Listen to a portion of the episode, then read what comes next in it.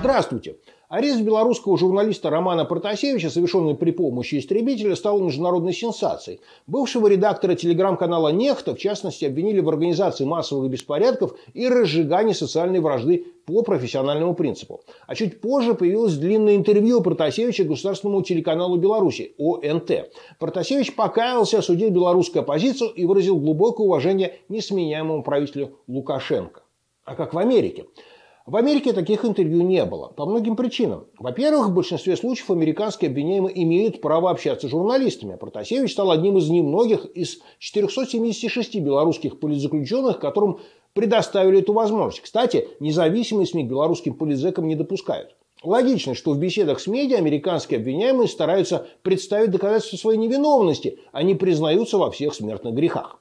Во-вторых, в США есть независимый суд и адвокатура. Публикация подобных видео признания обвиняемого перед началом судебного процесса способна уничтожить шансы на обвинительный приговор. Хороший адвокат сможет найти нестыковки в заявлениях своего подзащитного и убедить присяжных, что следствие действовало незаконными методами, например, применяло угрозы и пытки. Иначе как объяснить столь внезапно изменившиеся взгляды Протасевича?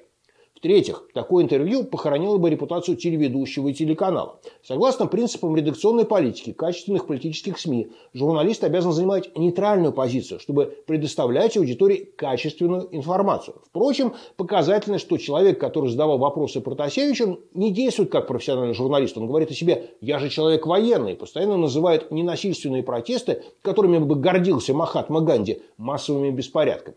Ну и последнее. В 1938 году с теми же целями Москва распространила в США стенограмму процесса антисоветского право-троцкистского блока, чтобы убедить американцев в виновности Бухарина, Рыкова, Кристинского, Раковского и прочих, которые, как утверждала советская пропаганда, продались иностранным разведкам, взрывали железные дороги и лично отравили писателя Максима Горького. Телевидение тогда делало первые шаги. Такие дела.